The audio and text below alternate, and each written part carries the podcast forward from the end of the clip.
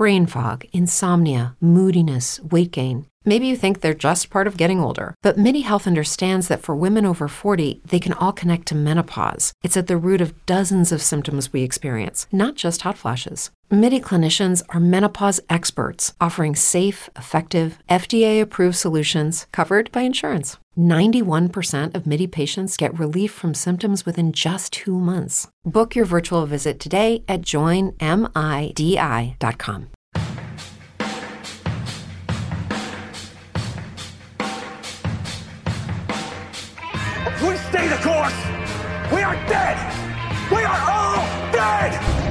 supposed to make the world a better place. What happened? I'm as mad as hell, and I'm not going to take this anymore. I know kung fu. You either die a hero or you live long enough to see yourself become the villain. I'm as mad as hell, and I'm not going to take this anymore. This whole thing is insane. This whole thing is insane. 300 years ago, you'd have been burned at the stake. What do all men with power want? More power. This is now the United States of Zombieland. This whole thing is insane. Man is evil, capable of nothing but destruction. Everybody is stuck with the things that they're not proud of. More power. Welcome to the desert of the real. More power. There can be only one. Are you a God-fearing man, Senator? It's such a strange phrase. I've always thought of God as a teacher, as a bringer of light, wisdom, and understanding. You see, I think what you really are afraid of is me. Happy heresies and welcome to the desert of the real. Heresy shouldn't be this much fun, but it is. It just is. Especially with the latest AB Live. Audio version for thee in this eternal now and in this red pill cafeteria. Mystic spiritual teacher and author Sarah Elkhaldi joined the virtual Alexandria. She shared her ideas on alchemy and spiritual evolution. What can we do to elevate our energetic transmission to heal a sick culture and wounded earth? As above, so below. As within, so without. Thus, it's about learning to look inward, face our shadows, and activate our souls. And as Sarah also revealed, it's how to deal with the trickster and the archons. Needless to say, and as you'll see in the interview, we need Gnosis more than ever. Expect more violence, wars, rising addiction and suicide rates, mass depression, and societal collapse until more look, yes, inward while breaking the outward spell of Yaldi and his Epstein angels. You will not find this high quality Gnostic and Hermetic wisdom, or many of my guests and their unique insights, anywhere else in cyberspace or even meat space. Don't forget my voiceover availability for any podcast, commercial, audiobook, documentary, or whatever. I'll bring you stellar results with down to home professionalism. And don't forget, I do have an Amazon wishlist and a fantastic merch store. Other than that, let us to our latest AB Live. But first, a few clips from the Gnostic theme movie, The Nines, which we talk about in the interview and underscore Sarah's worldview and amazing work.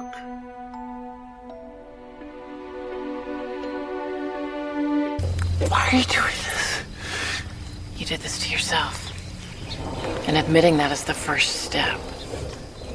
You're a crackhead. Thing is, this planet and these people, they're your drug of choice. It wasn't that hard to make a universe. At, at first, you just checked in every once in a while. See how the Neanderthals were doing, move a couple of continents around. But then you got more into it. You started playing a couple of characters of your own slaves, kings, messiahs. Pretty soon, you were playing 24 7. How long have I been? You've been gone for 4,000 years. Not that time means the same for us. You came looking for me. Why now? Because you forgot who you were. They forgot this wasn't real. We couldn't just storm in on a fiery chariot. It was your universe. We had to play by your rules. We had to show you how limited and corrupt your little world was. Don't get me wrong, it's it's a nice place. It's cozy. But do you remember where you came from? It was warm and white. Like uh You can't describe it with human words. You can't think it with human thoughts. We need you to come back. With us. Come back with me. You need to go, don't you? No. I can stay. How long? Forever? Every day you'd be here, you'd know what you were missing. What happens if you go? The worst case scenario? Disintegration of everything into a fiery void. Oblivio is Sebit. The end of everything. That's all? That probably wouldn't happen. I guess I'm more worried about the human factor. You guys kill each other a lot. In fairness, that's usually in your name. Plus, we've gotten much more efficient at it. I like this world. I like my life here with you and the well. But it's not real. I'm not really your wife. I'm not really my husband. On some level, it's all pretend. How many versions were there? 90. This is the last one. Wow. I've destroyed billions of people with the thought. And you'd like to think that it's painless? Stop. You don't have to explain or apologize. Everything that is is because of you. And if that's all there is, that's enough. So? So, guess you don't really need to pack anything. I'm good. You're great. It has been a pleasure. Likewise. I love you. I love you too. You bug. Welcome, everybody. Welcome to Aeon Byte, AB Live, and yes, the virtual Alexandria Academy is open, as so are many other Dreams of Sophia.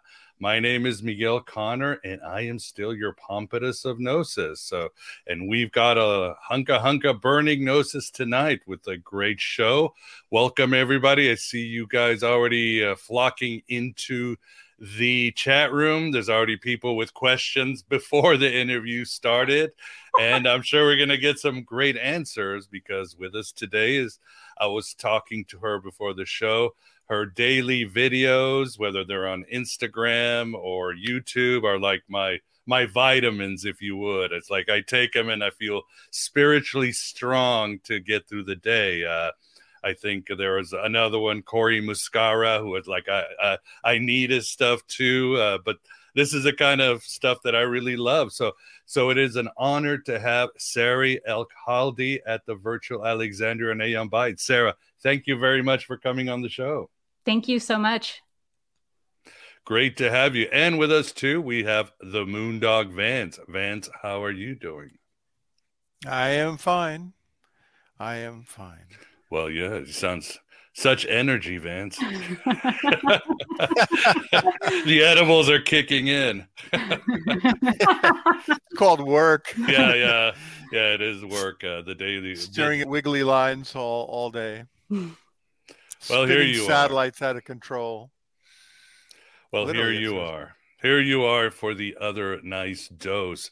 Well, awesome. Well, uh, not not a lot of uh, house. Uh, what do you call it? Housekeeping today. As always, if you have a question for Sarah, please do a super chat or write it in all caps, all question marks. That way, Vance can notice you over there in the chat, and then we can provide it to Sarah.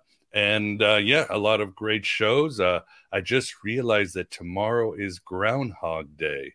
And I was thinking, uh, I was trying to explain to my nine year old son the theme of reoccurrence. How we've had this conversation countless times. And he's like, Well, why are you telling me again? I'm like, Okay, yes, make it.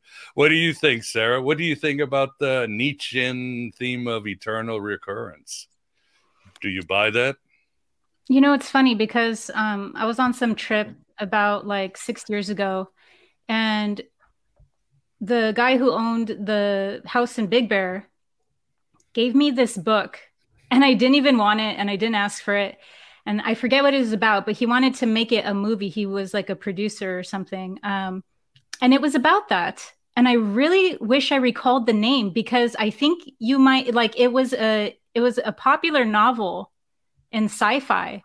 But yeah, so I found that really interesting because this is the first time I've thought about that in six years. So there's something there for me. I need to go revisit, look for that book. But yeah, so the theme of reoccurrence, absolutely. I mean, I am a big believer of um, the generosity of the of, of our higher aspects, the um, the expanded version of ourself being able to provide to us whatever we need in what one could say a reoccurring way in order for us to be able to um, elevate or integrate the lesson so to speak. And until that is you know thoroughly fully communed with and integrated at a, deep level, then yes, I do believe heavily in the theme of reoccurrence and you know groundhog activity. Yeah, well, that's it. Until we learn our lesson. Yeah, Groundhog Day is a movie. I think recently there's a show on Netflix called Russian Doll, which plays with that theme. Uh, if you check that out, it's pretty good. And uh, also, uh, it cracks me up because you, eh, I forget it. You were in an interview as one of your YouTube channels. You were talking about describing your work or your beliefs, and you came up with a movie which I haven't watched in years, which I used to quote a lot, and that's Ryan Reynolds' The Nines. Dude, and, that movie tripped me out. That came at a specific time though, where I felt like it was created. They didn't even know they were creating it for that reason, but I felt like it was created to specifically trigger in me that deeper level that had already come into fruition through that first experience. But that was that was what bumped it you know later on into like oh okay i'm in a different state of consciousness. I'm not in as deep of a trance state or altered state of consciousness. I'm in a semi altered state. And that's what really gave it that lift or that boost to be like okay I understand. I, I understand the message.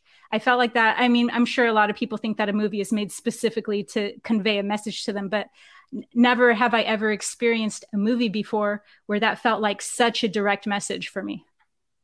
Yeah, uh, same same here. And again, it's uh it puts it uh, it's a simple way and sometimes it's easier you can sit there and talk all these philosophical mystic themes but when you show them an, a piece of art or fiction people go, ah, that's what Sarah's talking about. Exactly. So, yeah, great film and uh, certainly uh, has its Gnostic themes and has so many themes. What about you, Vince? You've seen the Nines, and what do you think of oh, Eternal oh, yeah, Recurrence? A couple of times.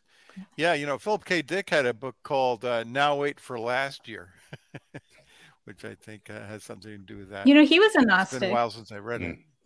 Uh, yeah, yeah, absolutely. Yeah, he, he said he he was reluctantly admitted it. He said in his exegesis, but he was. He, he talks about reoccurring themes. Oh yeah, oh yeah, more than one of his books.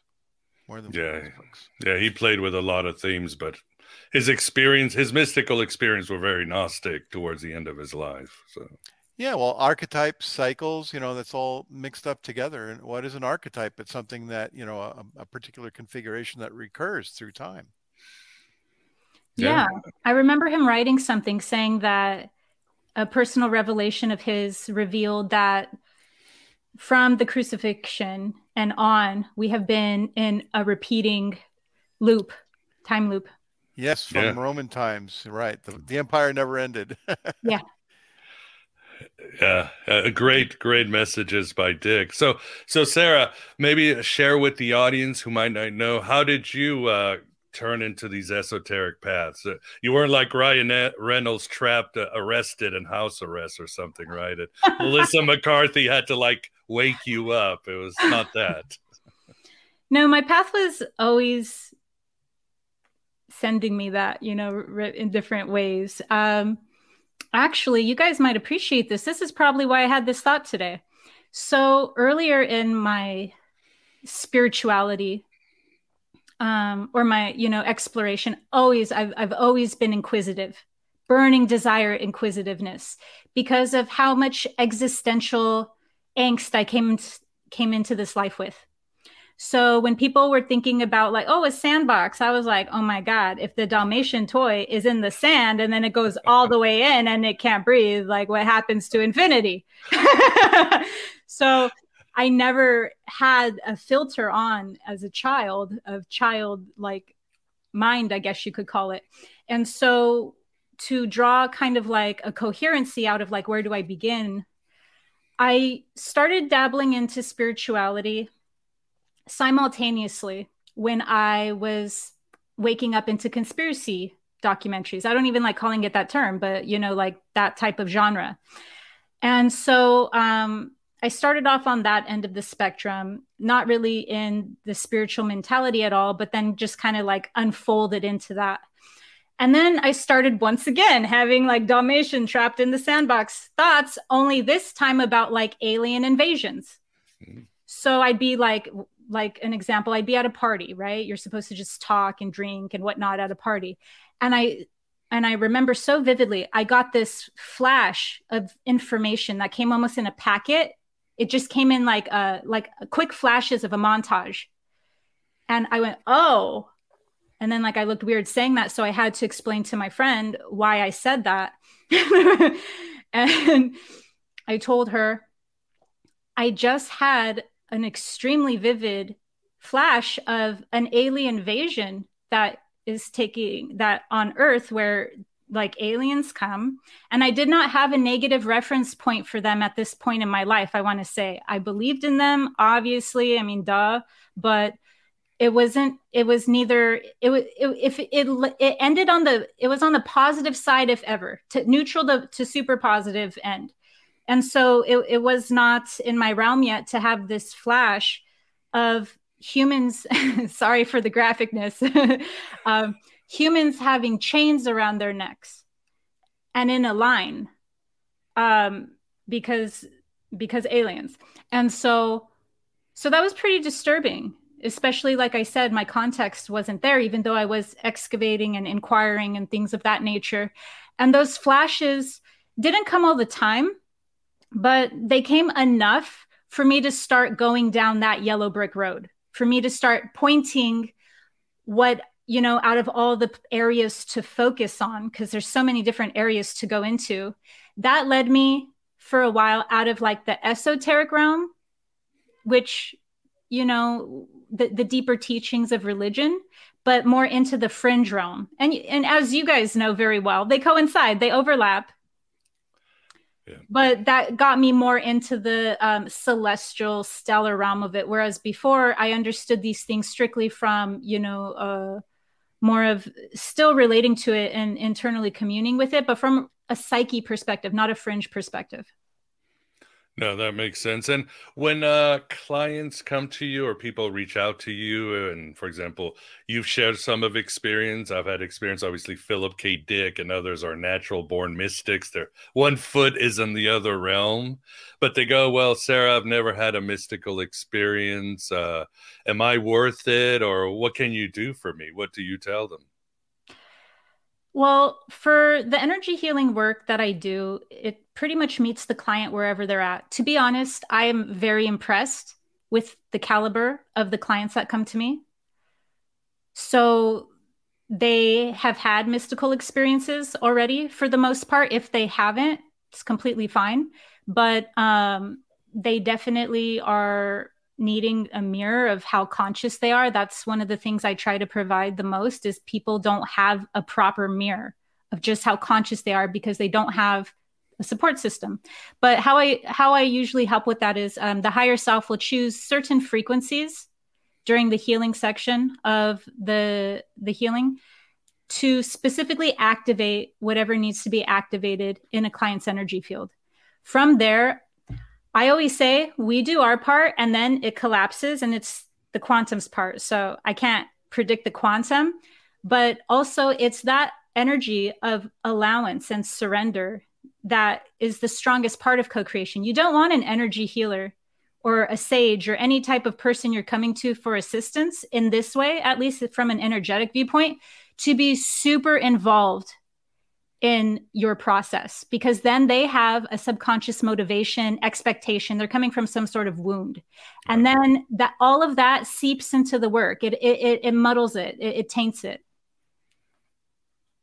No that that makes that makes perfect sense. And yeah i think uh uh the miracle well people come to you when they're we come because we want help and uh, that's the healing to me sometimes that's the miracle and everything will take care of itself if you if you have uh, trust and do you think that we are all natural born healers or what do you think? Like uh, for example i've talked experiences with my uncle he's the head of the santo daime church uh, we do ayahuasca and he can just put put his hands two feet away and you can feel like your body flooded with this energy that's so beautiful. But of course healing can be as i say well healing if we believe in what we believe then healing doesn't have to be local. It can be non-local. We should we can heal across the globe. But do you think we're all healers or what's your your take on that?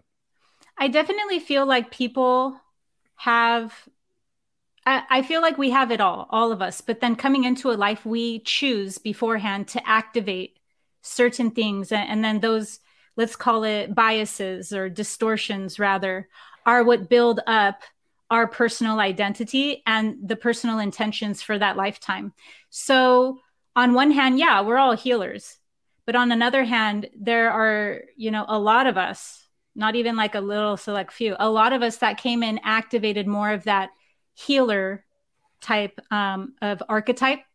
For me, it's a wounded healer, but yeah, any one of those type of um, archetypes where they're on a healing path. And then I would say that on top of that, if a person is just aimed toward higher consciousness in general, they're a healer. Whether they're commi- whether they're directly down that path or not, they're they're a healer. Yeah, yeah, many ways to heal. And uh, what's your take uh, on the situation today? Since these are strange times, if you to say the least. Uh, do you think uh, our society is eroding to nothing? Do you think perhaps we are going through an awakening? Uh, what's your take on these uh, very interesting? well, like like I like to say, this Philip K. Dick world. yeah, that was that's actually a very accurate piece. Um, I think it's both. And I think that's what we're seeing. We're seeing schizophrenia playing out at the extreme, right? Before, in different ages, there were different themes, different energies going on. So, yeah, people were into the concept of ascension in, in you know, whatever terminology they considered that and whatnot. But it, it wasn't even mysticism. Mysticism always was inextricably linked with you know uh, some sort of salvic um ascent ascent of the soul some sort you know or that that in one way or another still falls under the category of healing. But that doesn't mean that that was the theme the spirit of that age still. And so we're in uh, the spirit of this age is one of very massive discernment which gnosticism you know conveys. I i believe gnosis to be synonymous with discernment. So, one of discernment, because of that extremity that we're we're seeing. So we're having on one. So we're having a few different polarizations happening. We could say the first layer, shall we say, will be on the third dimensional layer. So the third dimensional layer shows up in the third dimensional world. That's through media. That's through politics. That's through the world stage, the theatrics, shall we say. So we have that polarization going on first. But then, you know, like let's say at a hyperdimensional level, we have a polarization happening between that whole lower third dimensional world that's going on versus um, those who in this cycle of they're in a stage of developmental soul that is able to progress and this isn't a superiority. This has nothing to do with that because a truly mature soul knows, a truly mature soul knows that in the larger scope of things, there are only lessons and that a master is continuously growing themselves and evolving. So it's not once we introduce a certain type of hierarchy to it, I, am sure you guys might have run into certain types of sound bites or, or cool catchphrases going on lately about chosen ones. oh, yeah. So there's this certain type of mentality that if you track where it's rooted from, then it's it's not as a mature developed place than just knowing that the soul is in different stages of development. You know, in Gnosticism, the three stages of development. It's in different stages of development and that unfortunately against my be- against my own personal will and my best wishes um, the the ascent shall we call it is not going to be, be able to be uh, embodied for all souls because they're not at the same stage of development that makes sense and uh something we probably agree with is uh uh, I uh, like to say these days, or it's been a few years. I also, besides of Philip K. Dick, I called it this age of Hermes. I feel we are truly, whatever you want to call it, the archetype, energy, force, god of the trickster has really taken over. And this force is our salvation, but as always, it's our doom. There's no choice. You either lean into the trickster or you go mad but uh, you did a great video on the trickster. Do you agree with what I'm saying, or let me tell us your views on the tricksters? Yeah, you know, um, really, really early in my journey, because now I would never get a reading, but early in my journey, I allowed one of my friends who's psychic to give me a reading. She gave me this reading, spot on, except one thing. I didn't know what the trickster archetype was. This was like a decade and some change ago. So so so I'm like, well, what's the trickster? And you know, she was just receiving information. So I'm not really even sure she knew what the trickster was. That's just what when I when I was given the archetype. So then I went on a quest to go find out what the trickster archetype was. And I ended up running into um, a Mason who was teaching tarot at some sort of spiritual place and I got a full workshop on the trickster from a Mason and you know the the take on it on the tarot. And what I love about the archetype that I came in with is that it has such a broad bandwidth. And one of the biggest challenges in my personal life has been bringing all of my bandwidth through the door bringing it all through the door because I always have my intent in my head is I want all of me to go through the door. And I know that that's a lot and I'm going to lose people on the way and that's fine. Uh, but when I do it, I hope I do it mature and gracefully and not because I'm being the immature self saboteur of the trickster, right? Because I'm aware of its detriment but it's a large bandwidth to fit through the door so it, it's heavy and that's probably goes back to the dalmatian in the sandbox going all the way to infinity. It's like a trickster energy type would be that large of a bandwidth and run that much different energies within them and just try to synthesize it. So i have to answer your question more directly i have a very fond reverence and affinity for the trickster yeah, same here. So, like in the nines, the trickster, Ryan Reynolds, he's trapped in these different manifestations of his life. And those that are trying to wake him up are, you might say, they're the tricksters. He's got his life. He doesn't want to be bothered when he's like a parent, he's a father, he's got a daughter, but these tricksters are trying to tell him, no, no, no, your reality is false. You are false. I mean, that's part of the trickster, right? Absolutely. The serpent. The serpent in Gnosticism is the trickster, right. and, and, and in the positive way, in, in my own personal beliefs. Yeah, yeah, it's the it's the one. It it has a you know I I agree with Jung. I just feel like he brought it way too down to earth. So I agree if we're looking at it from a humanistic perspective, a third dimensional perspective, yes, absolutely it can be the wounded intuition. It could be the stunted aspect of the psyche that ends up self sabotaging because it doesn't know how to relate from an intimate and integrative way. Absolutely. But when we take that up a notch and we start putting hyperdimensionality overlaid on top of it, the trickster archetype, I mean, is even linked to Dionysus, which was one of Jesus's prototypes. Like that, it, it's innately when you bring the fire, you must endure the heat, right? You are innately going to be called by some an angel, and to that same degree, you will be seen as the devil because we're in a world of duality. That's the trickster. So anyone really who's a mover and shaker is what I call them. I call it I call people movers and shakers who give it who, who care about the world. Anyone who cares about the world and is doing something, whether it's, you know, just organizing people to help out in a community way or doing grid work or anything to build a new earth, I call them a mover and shaker.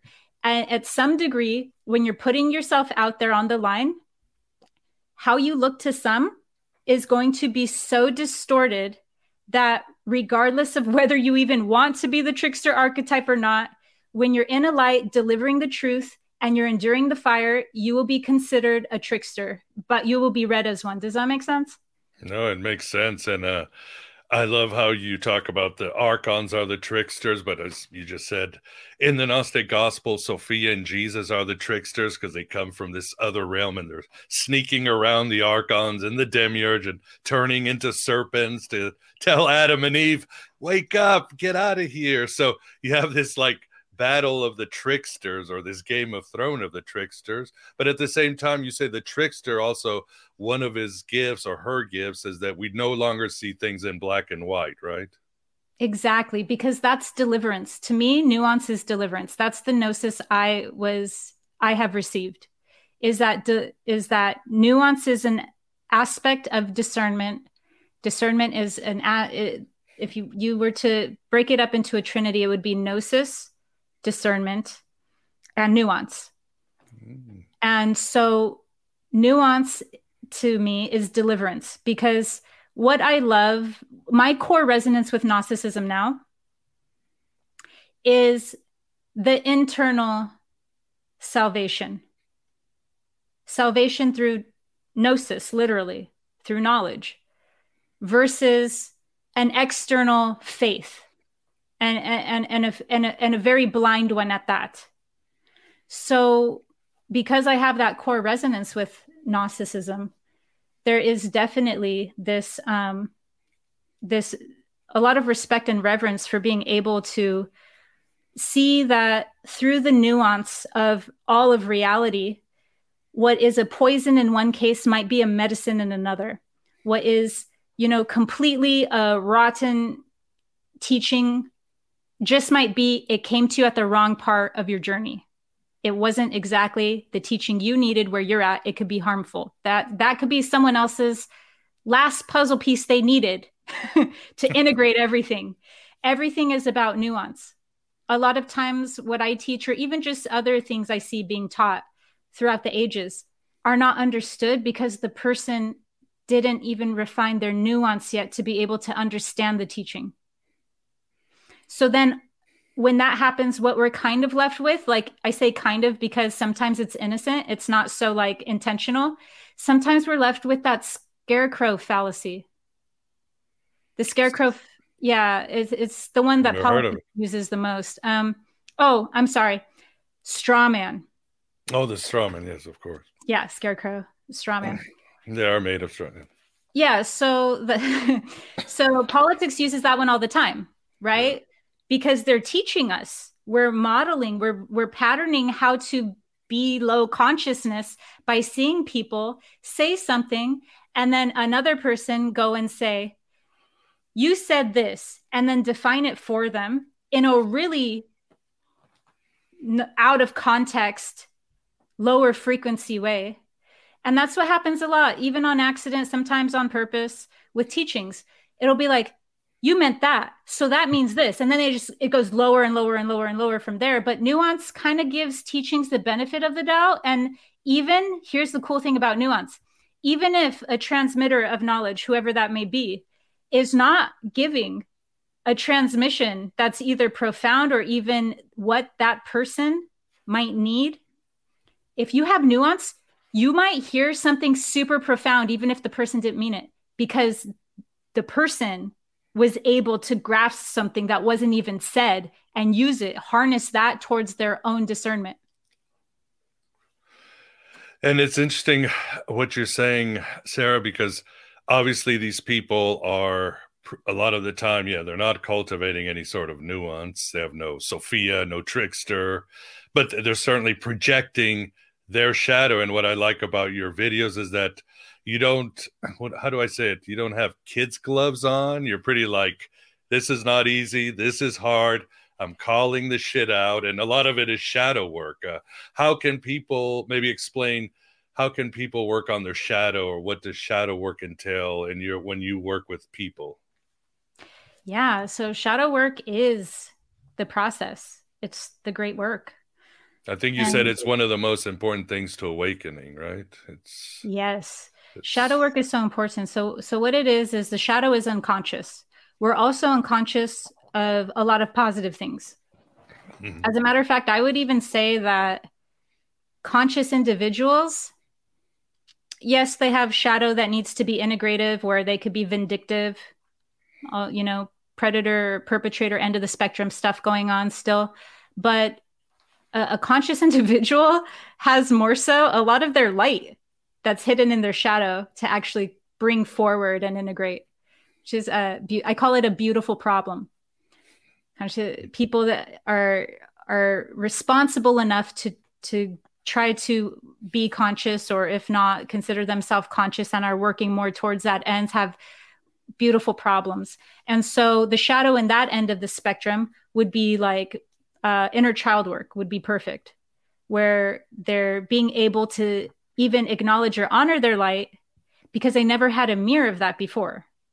They never had, um, even if they did have that, the, the most innocent aspect of the shadow is something we simply don't know how to embody and so a lot of the times what we're getting in a, in a law of attraction is we're not getting an exact reflection that's like a huge misconception about the law of attraction a lot of times especially this is important for conscious individuals we're getting like a negative like in photography we're getting like what we don't embody but need to so we might attract people who um, or situations where they're bringing out what we actually need from them. So that, oh, I can't stand that person.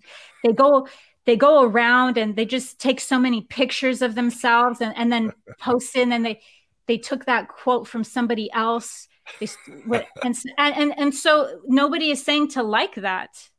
But if we're attracting certain individuals in our experience, that are representing something that we just can't stand and that we can't see ourselves in. It's probably because we're not that.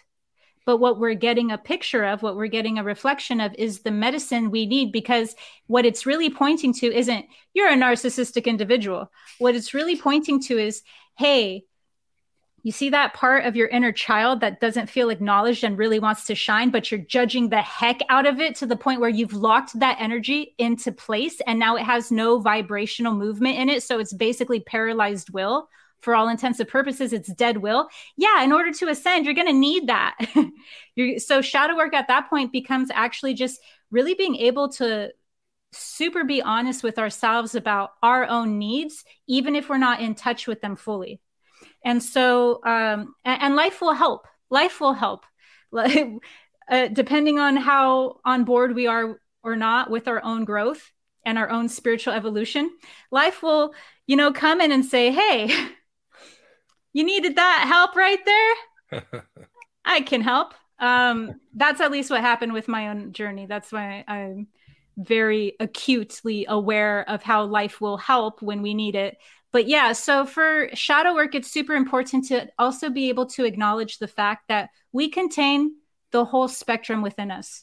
Okay. It serves nothing in my evolution if I do not admit if I have the quality of vindictiveness. But it costs everything if I, still using me as an example, were to not want to look at if I have the quality of vindictiveness. Only I, really, at the end of the day, will suffer from my inability or lack of ability to meet myself completely where I am. So, shadow work is also, in that sense, being super humble because we're constantly humbling ourselves into an honest space with all of our aspects. Yeah, and having a dialogue with them because as I tell people, these sh- the shadow wants a seat at the table.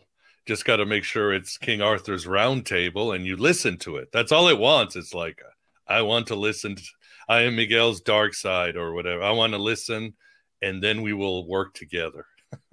yeah, and the dark side can be super powerful and even serve the light. Mm-hmm. Yeah. A part of my work is also showing that, you know, like like I'm a spicy meatball. If I wasn't a spicy meatball, then like like it serves me somehow, right? Like uh, we have to we have to be honest and real about our nature. And then from there, we exalt it, but not by suppressing it. We exalt it by going, how how is this nature serving the all? So it would do me no justice, my path, if I tried to replicate someone else's path. So for me, I look at even what I call spicy. I call that like then that's then that's my medicine for the world. Then that's my specific medicine. I'm not here to bring another person's medicine. I'm not here to go, you know, like I'm not um whatever my audience is, it's mine. That's that's what's better than yours instead of pretending or emulating something that you're not and then, you know, getting whatever so because of that, it's also about really being honest about wherever our darkness is, but also is it serving a super benevolent purpose at the end of the day? Oh, it is. It is. And uh, well, speaking of uh, spicy meatballs, I cook at a pasta vance, uh, Sachi. Any questions from you or the audience? Well, um, we definitely have got questions out there. And let's see. One, uh, no, I'll be right Dan- back. I've got two little tricksters. I got to let out the cats. Okay, don't let them trick you too badly. Um, okay, Daniel W. want to know from you, Sarah. Um, he, um, would he'd love to have your thoughts on reconciling our spiritual nature and ascension journey with the enjoyment of material success to me, I see them as a part of one another because if we look at also ascension, which I talk about a lot in different, all the different facets of it, as fulfillment. So, to bring this a little bit back to Gnosticism before I answer it first, um, what I really drive about some of the branches of Gnosticism is the fact that it's through the the liberation of the soul and joy are inextricably linked in some of those teachings. And so we can be in this world and not of it, but still have material success because this poverty consciousness that humanity is waking up out of is also one where it's this dichotomy. I have to appear a certain way in order to really feel spiritual, or I have to, you know, some sort of false light programming around martyrdom um, it's not that martyrdom doesn't have an exalted role. Of course it does. But martyrdom is strongly used as a false light program on humanity and specifically people who are conscious and waking up. So it's funny how the people who would do the best with with having with the most responsible you know like it, it's not like oh my god i have money now i'm going to be this unconscious person no money doesn't money only enhances who you already are. So sometimes I think about winning the lottery and I kind of get overwhelmed. And I know it's blocking me because I, I buy the ticket sometimes, but then I don't even check it. And the reason why, when I ch- tuned into that, is because sometimes it would just create so much of a life path for me because I would use it for what I'm doing, but now I'd feel I'd have to do it at a larger level. So to answer his question, it doesn't make you low vibes. It doesn't turn you into the ego. Does it have that potential? Yes. But what's happening with conscious people is we have to embrace that aspect of what's happening because one, it's linked with fulfillment in some way. If you have gifts to share in whatever capacity and you're so aligned with it and and it's doing well in the material world then to me that that doesn't signify at all that there's some sort of spiritual deficiency. That can t- signify that a person is so in alignment with their dharma that they're seeing a physical representation a physical manifestation of that. And so one that and then two as i said the poverty consciousness that spiritual people have been stuck in and then funny the layman who typically only cares about money um, would would be like let's call that for lack of a better term or more compassionately like the egoic state of mind. The egoic state of mind it'll put you to sleep. It'll put you deeper to sleep. But if you're awakening and you have some sort of material abundance going on then what that can be used to do is actually through a feedback loop help bring more fulfillment and not I, I don't mean an ego fulfillment. I mean like a, a fulfillment of somebody's dharma or a fulfillment of what somebody's needed to heal in past lives some sort of, of things that are used because they're done in a conscious and responsible way. Very good. Um, curly vegan just came up with a super chat which we uh, always pick first. Uh, and he wants to say hi sarah. How do you find your purpose you find your purpose by one seeing where you get life force from. It's not because life force is your purpose. Life force is the little carrot on the donkey that you follow to your purpose. So you try to find whatever gives you life force. The reason why I say that is because a lot of people on a spiritual path come across a lot of blocked will. The ego self has deflated, but their higher self hasn't fully inflated within their being yet. So they're in this like in between realm. And so they have a lot of paralyzed will because of that, because the old has faded, but the new hasn't been nourished enough yet. So that nourishingness will be life force. So I'll give you a really exam. I'll just give you a basic example. Let's say it brings me life force to be in curious about essential oils. Essential oils might not be my purpose, but if that's giving me life force at that time and nothing else in my environment or my immediate reality is giving me life force, then I might become really curious about essential oils. And so I might start, I might buy a book on that or start looking them up and stuff like that. And then from there, that might expand. And that might go to, oh, and that might open a door to something that we didn't even know about beforehand, kind of like flower essences. And then we expand more. And so that's why i say life force. It's because that is the the thing that's pointing to purpose. There's a second part to this and it's more direct. I just i gave you that roundabout one. The direct thing is how you find your purpose is your everyone's purpose is to be themselves. Because when you're yourself you're going to go okay what would myself do and so everybody needs to be themselves, not only because that's healing, but also because whatever we do to be ourselves is what we're calling by the name purpose. So purpose can really just be worded a different way. Instead of saying purpose, it's you're here to express your truth and who you are.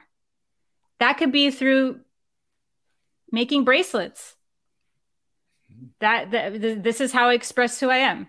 I'm making bracelets. This can whatever.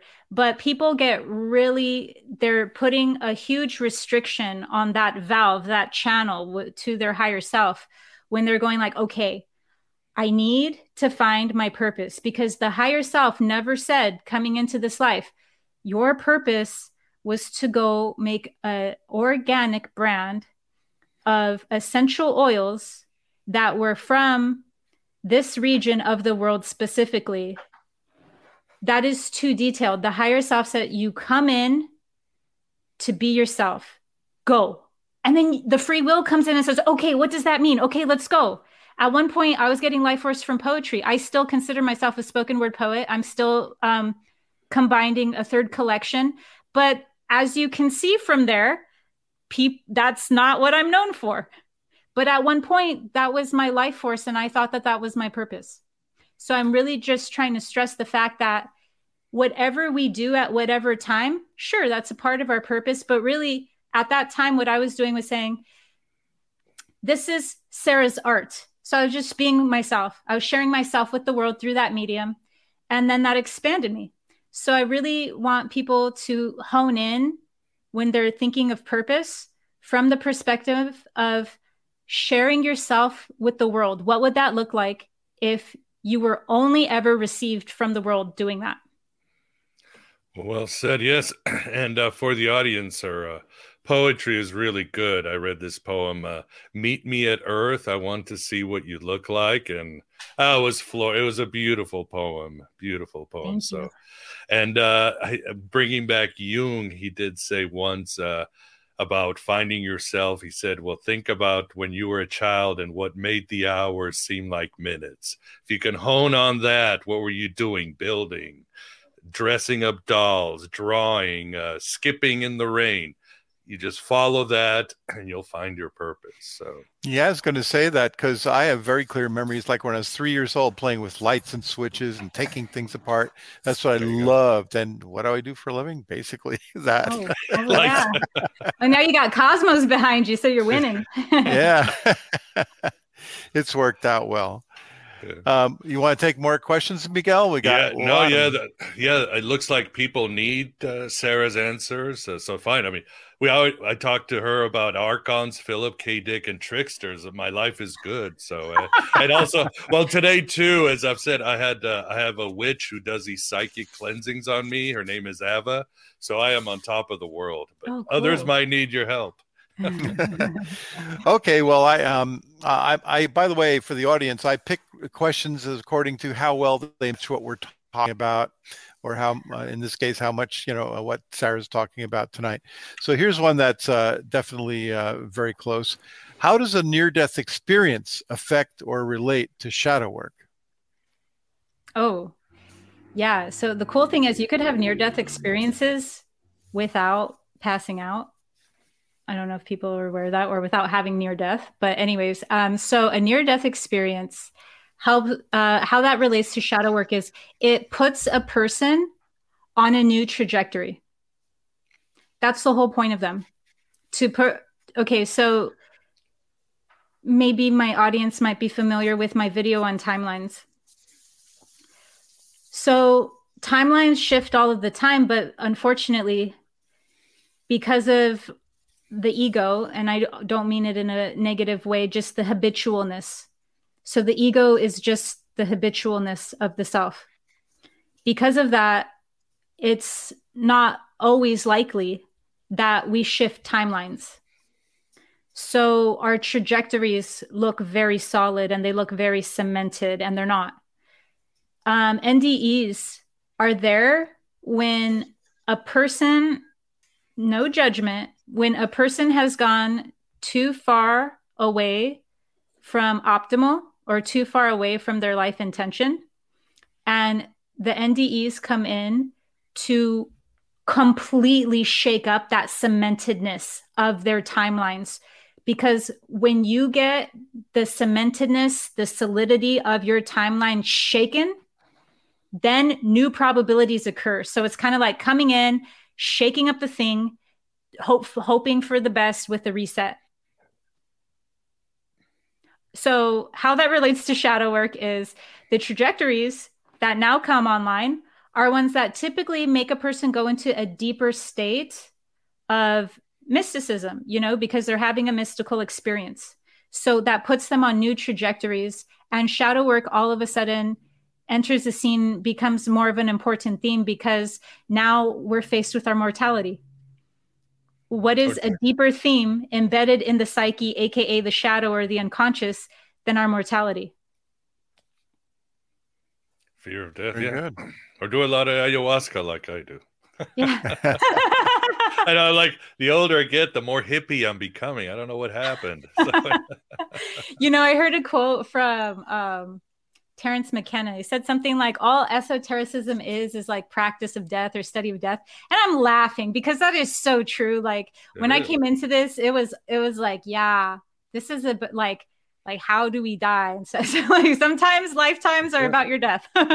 Well, that's what Socrates said. All philosophy is just preparing for death. Uh, the Philosophy. Buddhists say the same thing. All Yeah. meditation is just getting yourself ready to for the illusion that is death, because that's what it ultimately is. And it's hard because I always think, well, fear is me holding on to life. All my fears, I want to hold on to this and that and all that stuff. I, I remember one time being so fearful of death. I was so into my ego. I was afraid of falling asleep because I'd be like, well, when I fall asleep, I change. What happens to that person who falls asleep? And then I'm Miguel, and that's how much control I wanted over things. And I got really depressed, and so I'm much better now, like Monty Python and the Holy Grail. I'm feeling much better. you got so tired. yeah, yeah, but I was terrified just to fuck because I did not want to let go of my uh, egoic world. Because when you sleep, the ego is no longer in control, and you're in a completely parallel dimension, different mm-hmm. rules, different worlds. That's a good uh, segue into Mr. Rison's question. You know, who's who said uh, shadow work is very important. It gets pretty tough. Any advice to cope with depression and stuff? Yeah, this is kind of why I start. One of the reasons I started doing in-person events is it's people need a support system now. There's only so much that can be reconciled in isolation. A lot can, right? The hermit phase is glorified a part of the journey but um, a lot of the times it's that human connection through shadow work that's needed as well.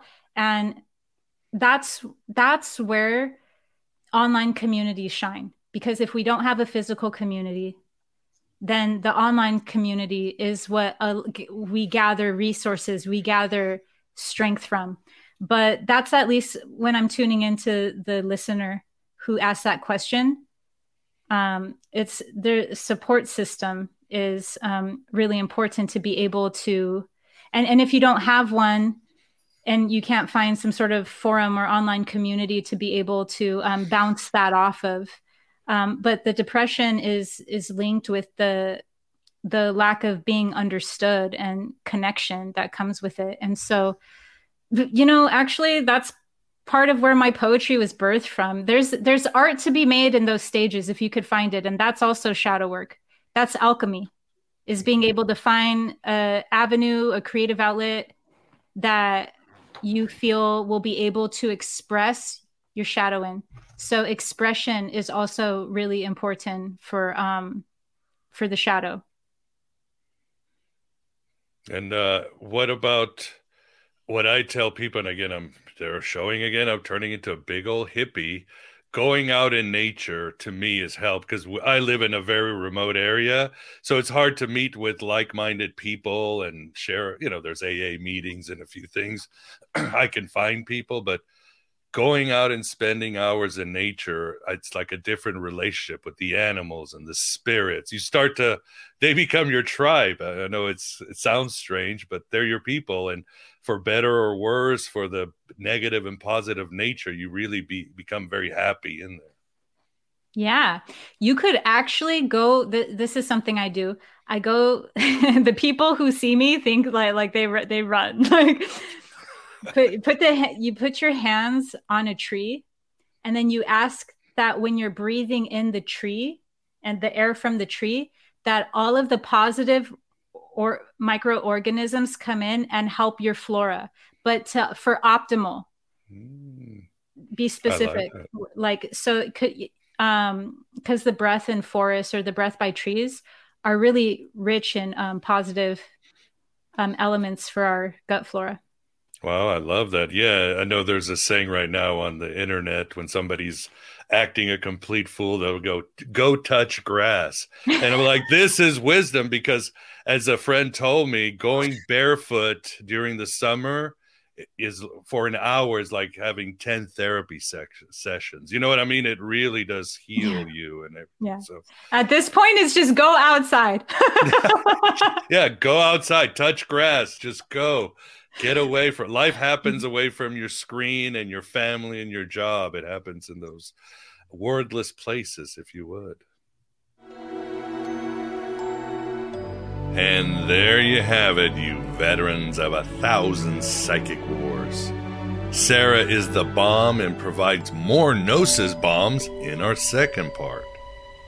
Please support this Red Pill Cafeteria for the complete audio interview or if you find any value in the content. It will cost you less than a buck per episode, and that's a deal of your many lifetimes. And join the virtual Alexandria Academy to really grasp the Gnostic path. The alternative spirituality and philosophy of the Gnostics are more critical than ever in this Philip K. Dick world and Gnostic times. But this is our time to shine like crazy diamonds. We high priests and priestesses of Hermes, the god of thieves, and Sophia, the goddess of smugglers.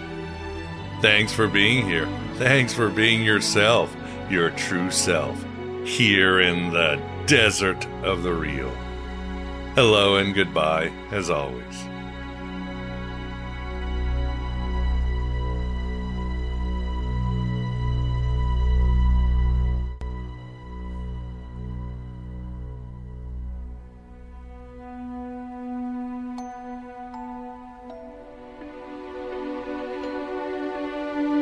Say goodbye to your credit card rewards. Greedy corporate mega stores, led by Walmart and Target, are pushing for a law in Congress to take away your hard earned cash back and travel points to line their pockets. The Durbin Marshall credit card bill would enact harmful credit card routing mandates that would end credit card rewards as we know it. If you love your credit card rewards, tell your lawmakers hands off my rewards. Tell them to oppose the Durbin Marshall credit card bill.